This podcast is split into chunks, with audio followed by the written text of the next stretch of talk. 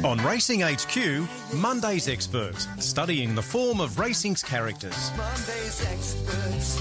Hey, they've always got the good oil. Pity you can't put a bet on at the finish of a race.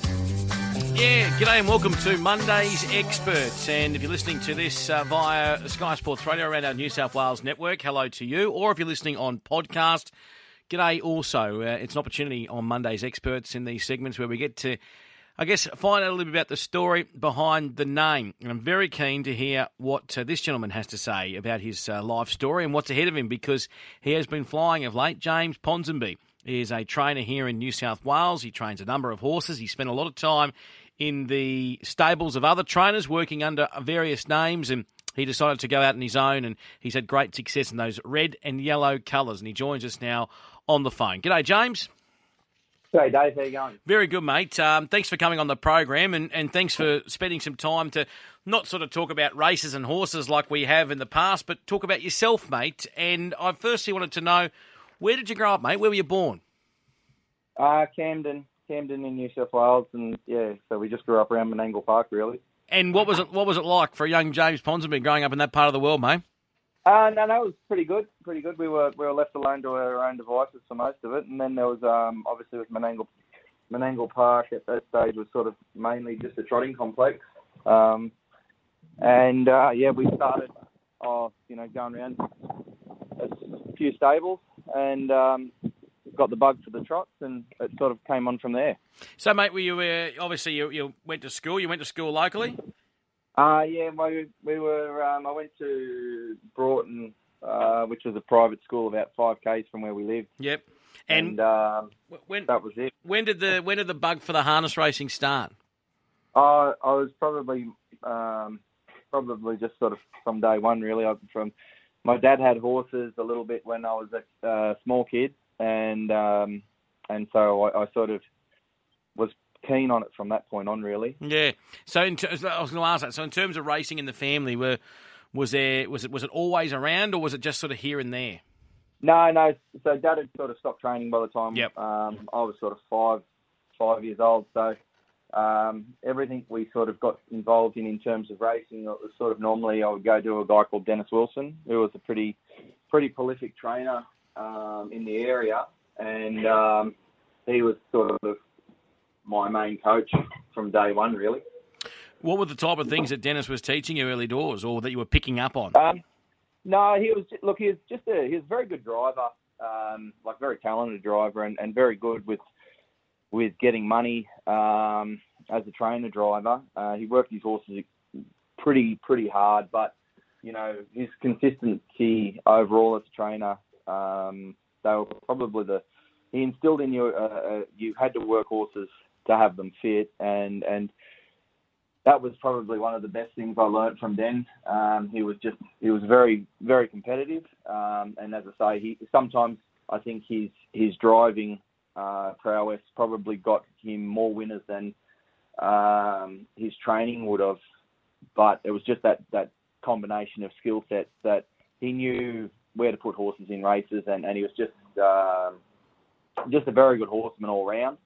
And uh, yeah, so he sort of he was he was the guy I wanted to most be like when I was a kid growing up, and and, and it sort of just grew, grew from there. So when you were obviously coming through, you're at school. At what point did you um, jump into the harness game full time? Um, I, I was still in high school actually, and, and the first horse we the first horse we got was off a off a guy who's just actually just recently passed away. He he had a standardbred stud which stood a horse called Panorama, and um, I think between the late 90s and, and early 2000s, I don't think there was a trainer in New South Wales and probably most of the eastern seaboard who didn't actually have a horse by Panorama. He was that he was that good a sire, and uh, the guy's name was Dick Mitchell, and he leased me a filly, um, unbroken, and uh, we set about breaking her in and getting her going, and, and she ended up um, when I was in year 12. She won the semi-final of the Sire Stakes, and, and then got beat a lip in the in the final due to a poor drive from the from the teenage driver. Yeah, wow. Um, the the love of, I guess the. I'll start with the standard bred. What did you love about the standard bred before you moved into the thoroughbred world? Um, oh, look, it's, it's just it's a very hands-on industry. You know, you, you don't. I, I think everyone who's who's been within that industry, you you don't do it unless you love the animal. Um, you know, you, we like we learned to shoe, uh, we learned every part of sort of looking after them and taking care of them, and, and they they are genuinely a sweet animal to be around. I mean, um, they're great with kids, they're great with adults, they're great with people who aren't much good at their job, and and they just they provided a, a great opportunity for for me to sort of move along, um, and that was that was where my love of, of racing came from. So yeah, the thoroughbreds, the harness racing horses were they're just great horses. I mean, I, I don't think people give them the credit they deserve for the amount of improvement that the breed has had. Um, even if you go back just from sort of say 2000, like when horses Christian Cullen were the pin-up boys of our sport, um, to to now where you've got a horse in America like Bulldog Hanover who's you know smashing the clock and running miles in 50 in 45.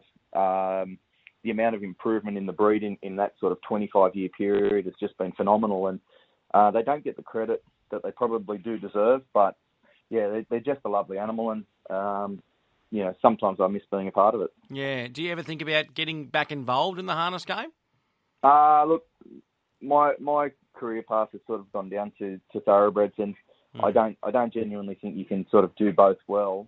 Um, I think the last guy who was successful at both was was uh, Fred Kersley, and I think he was a master horseman in, in all senses of the word. So, you know, I'm not as good as Fred, that's for sure and certain. So I think um, unless you're as good as a guy like him, you're probably you're probably better off to stick to one of the two, not not try and do both.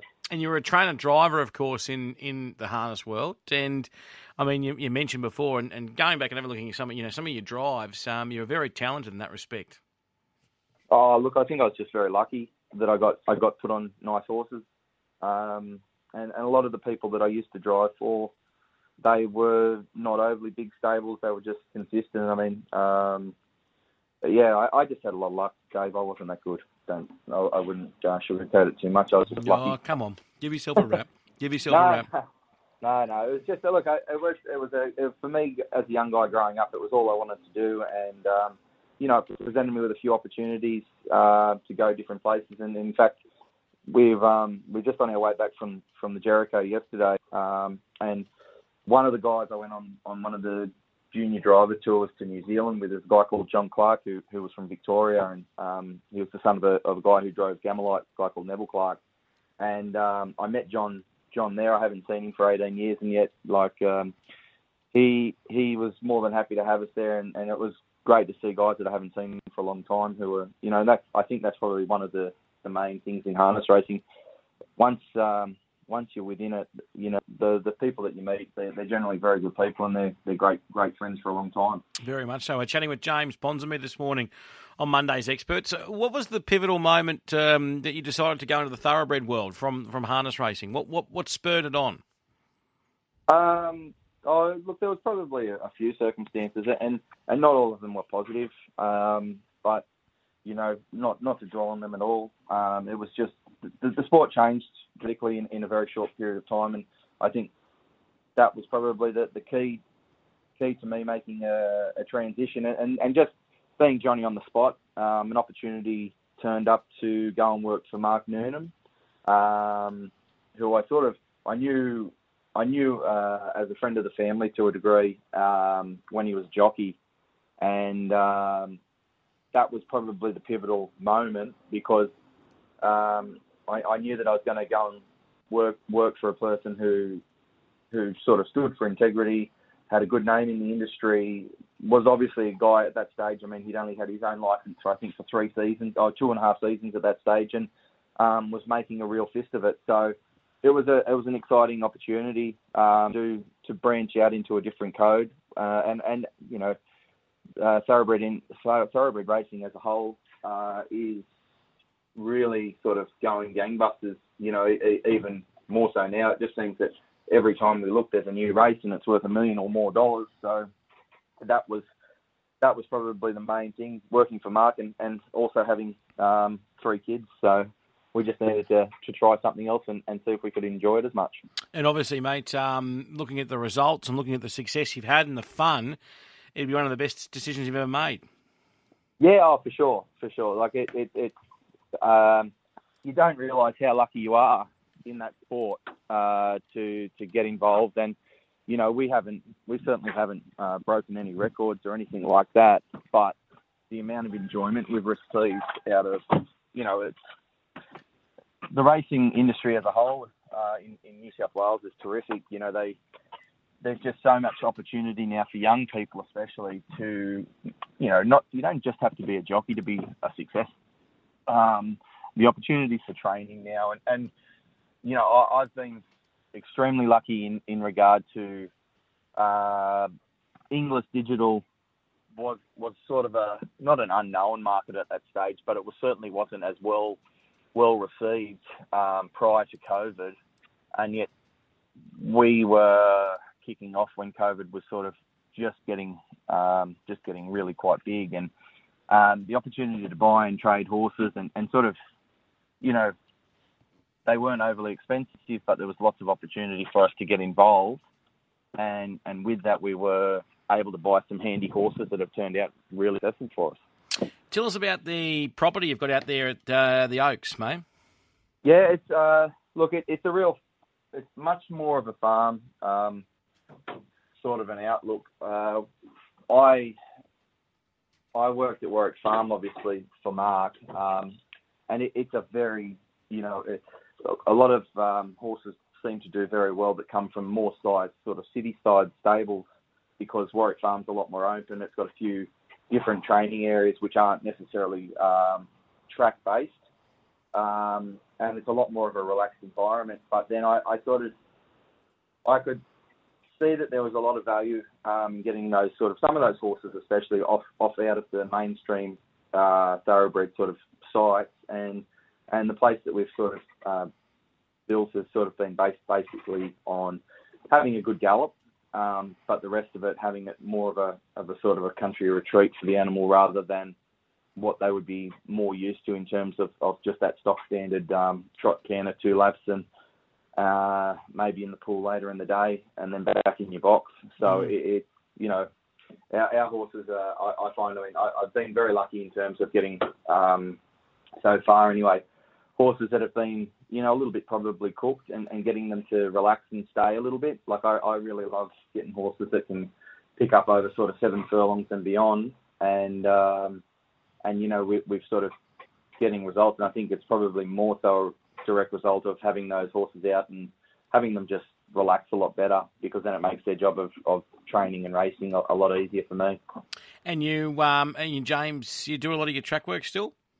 Yeah, yeah, yeah. I, look, I wouldn't do it, Dave, if I if I couldn't get on them. Um, it, it to me, you know, uh, it's not about ego of, of being able to ride them or tell you that, that they're going good or anything like that. I, I just I love I love being on them, um, and I, I love just getting horses to just try and do a better better job on themselves. You know, I, I found uh, one of the the real turning points for me um, in terms of like my thoughts on training were uh, when they shut the, the pro ride at Warwick Farm, um, Mark had been extremely successful on, on, on training there.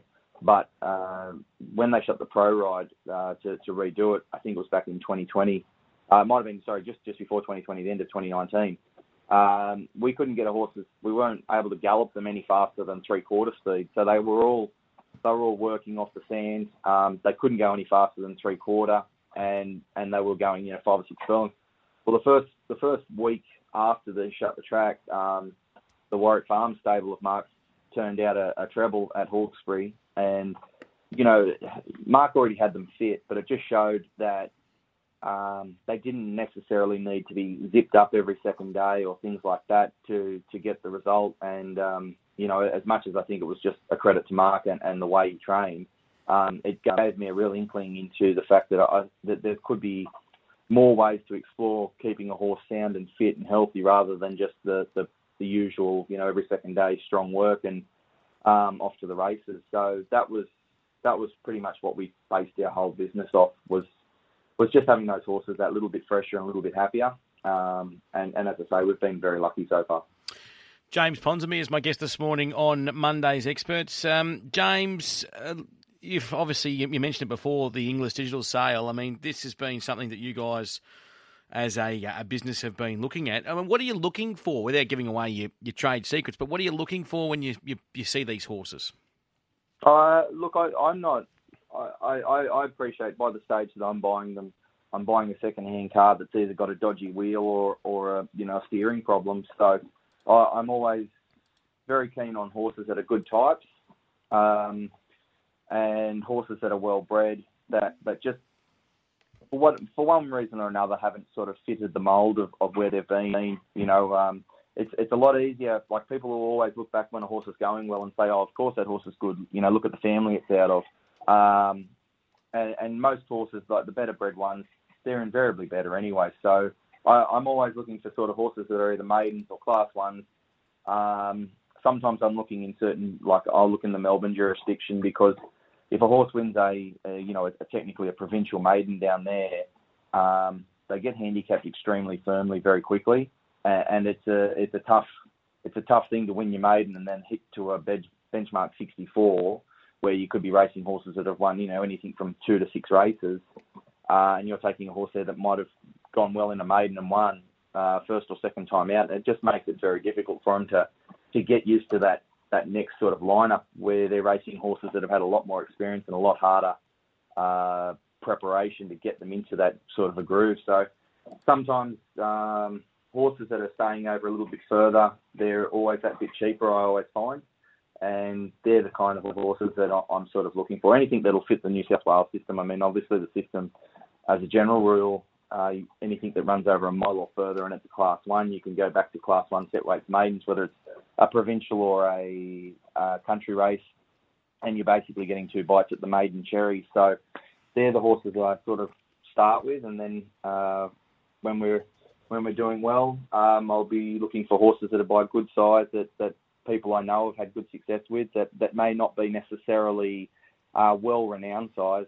Um, and, and that's sort of that was actually how Phillipsburg came about. You know, uh, Mark had Lanciato, who was by Per Incanto, and um, when I saw the picture of Philip, you know, it was almost a dead spit for the same horse, and he was a maiden, and he he showed good potential, obviously in New Zealand. He was a he was a well priced yearling, um, and he just sort of slipped through the cracks, I think. So they they're the kinds of horses we're looking for. Yeah, James. Uh, what about uh, you know your support for the stable? Obviously, you you had a bit of a groundswell in terms of you know you had um, you know various customers and supporters here and there, but getting new owners in is something that um, has been quite achievable.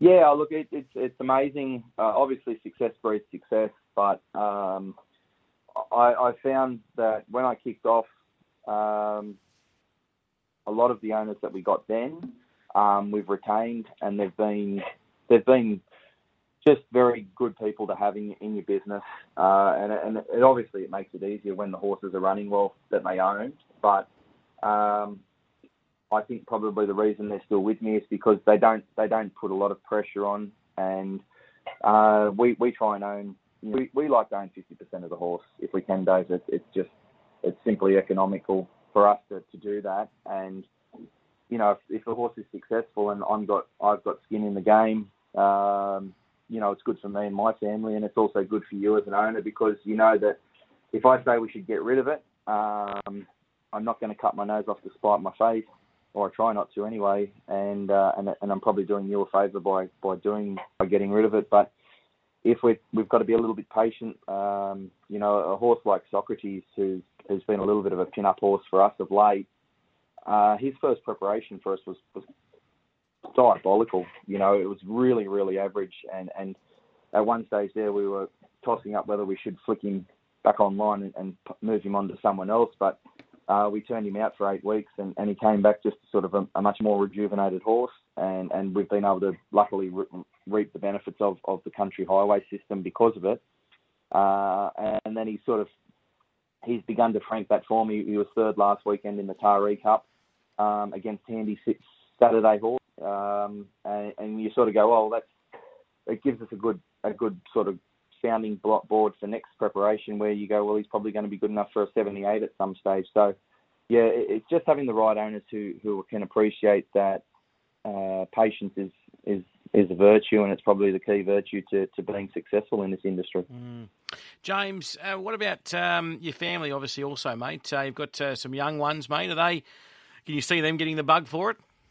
Yeah, look, Dave. My my oldest son Henry, he's um, um, he, he rides he rides a lot of our slow work. and uh, he's he's ten, turning eleven next year, and um, he he just he's he's a really smart boy. Um, and he's got you know great attitude uh, as a son. Like, uh, I'm more proud of him as my son than I, than I am for anything else he does. But he's um, at this stage going the right way to be to be a better version of his of his mum and dad, and uh, that's all we can ask for at the moment. But he's real keen interest in the, in the racing side of, of what we do. Um, he loves doing form. He loves he loves the breeding side of, of sort of knowing what, what horses and what size have, have been doing the job lately. But um, you know, he it's just for me personally, uh, I'm probably uh, more lucky as as a dad that, that my kids want to be around and hang out with us. And, and obviously, we took them to the Jericho Carnival. You know, so they they got to spend a lot more time with me than than most guys who train racehorses. You know, because the hours don't necessarily agree with family life, but um, we're, we're just very lucky that the kids sort of the way they're going that they enjoy it at the moment and hopefully it continues for a long while. Yeah, exactly. Uh, well said. What about um, for the future in terms of uh, new horses? Are you always on the hunt? You, have you got any sort of uh, plans to uh, attack any sales coming up soon, or just basically just wait and see what happens with each of these catalogues? Oh no, look, I, I think um, I think the yearling sale market is not a market for me um, just yet because it's it's an expensive game and obviously, you know, that's where your champion will come from and, and that sort of scenario. But um, uh, for me personally, Dave, I, I just love racing. I, I love having 15, 20 horses in training and having, you know, 15 horses going to the races in the months. Um, you, you've got to you've got to have a passion for the sport, I think, and we we just love the racing side. I mean, we love getting to carnivals, and you know, as as as our stock improves over time, um, hopefully, we're ending up in better and better carnivals to, to be at. But at, at the moment, um, I think we've we've sort of built to a to a standard where we've probably got three or four horses that are good enough to be in town on a Saturday, and and I think most most trainers um, would be would be more than happy to have that sort of a of a system. Um, the highway system that Racing New South Wales put in place a few years ago now, but we, we've been so so very fortunate um, to be able to utilise it and and the the enjoyment your owners get. You know, no one ever no one ever questions when you say you won on a Saturday um, as an owner. No one ever says, you know, oh, was it the highway or the midway? They they they're just rapt for you that you won on in town on a Saturday. And I've never seen anyone say that it was a weaker thrill winning a highway or a midway in comparison to winning a, a, a usual benchmark 78. Um, so that's that's where we sort of see our, our business model staying for the moment. If if a nice horse comes through the system um, that sort of failed somewhere else, then we're more than happy to try and get him up and going or her up and going and doing a little bit better job. But yeah, at, the moment, just getting our horses to, to Saturday racing is the key, I think. And um, obviously the prize money's terrific, and it's a, it's there's no better there's no better thrill than winning in town on a Saturday, no matter who you are. Um, and you know, if you add group stuff to a race, well, that's great. But yeah, just the thrill of Saturday racing is what we're, we're happy to achieve, uh, aim at at the moment. That's brilliant. James, it's been a pleasure to talk to you, mate. Um, and I'm excited to see what the future unfolds for you. It's great that uh, we can hear a little bit more about you than just coming on and talking about the horses and whether they can win or not. And good luck for the future. Great. Thanks for your time, Dave. James Ponsonby, our Mondays experts.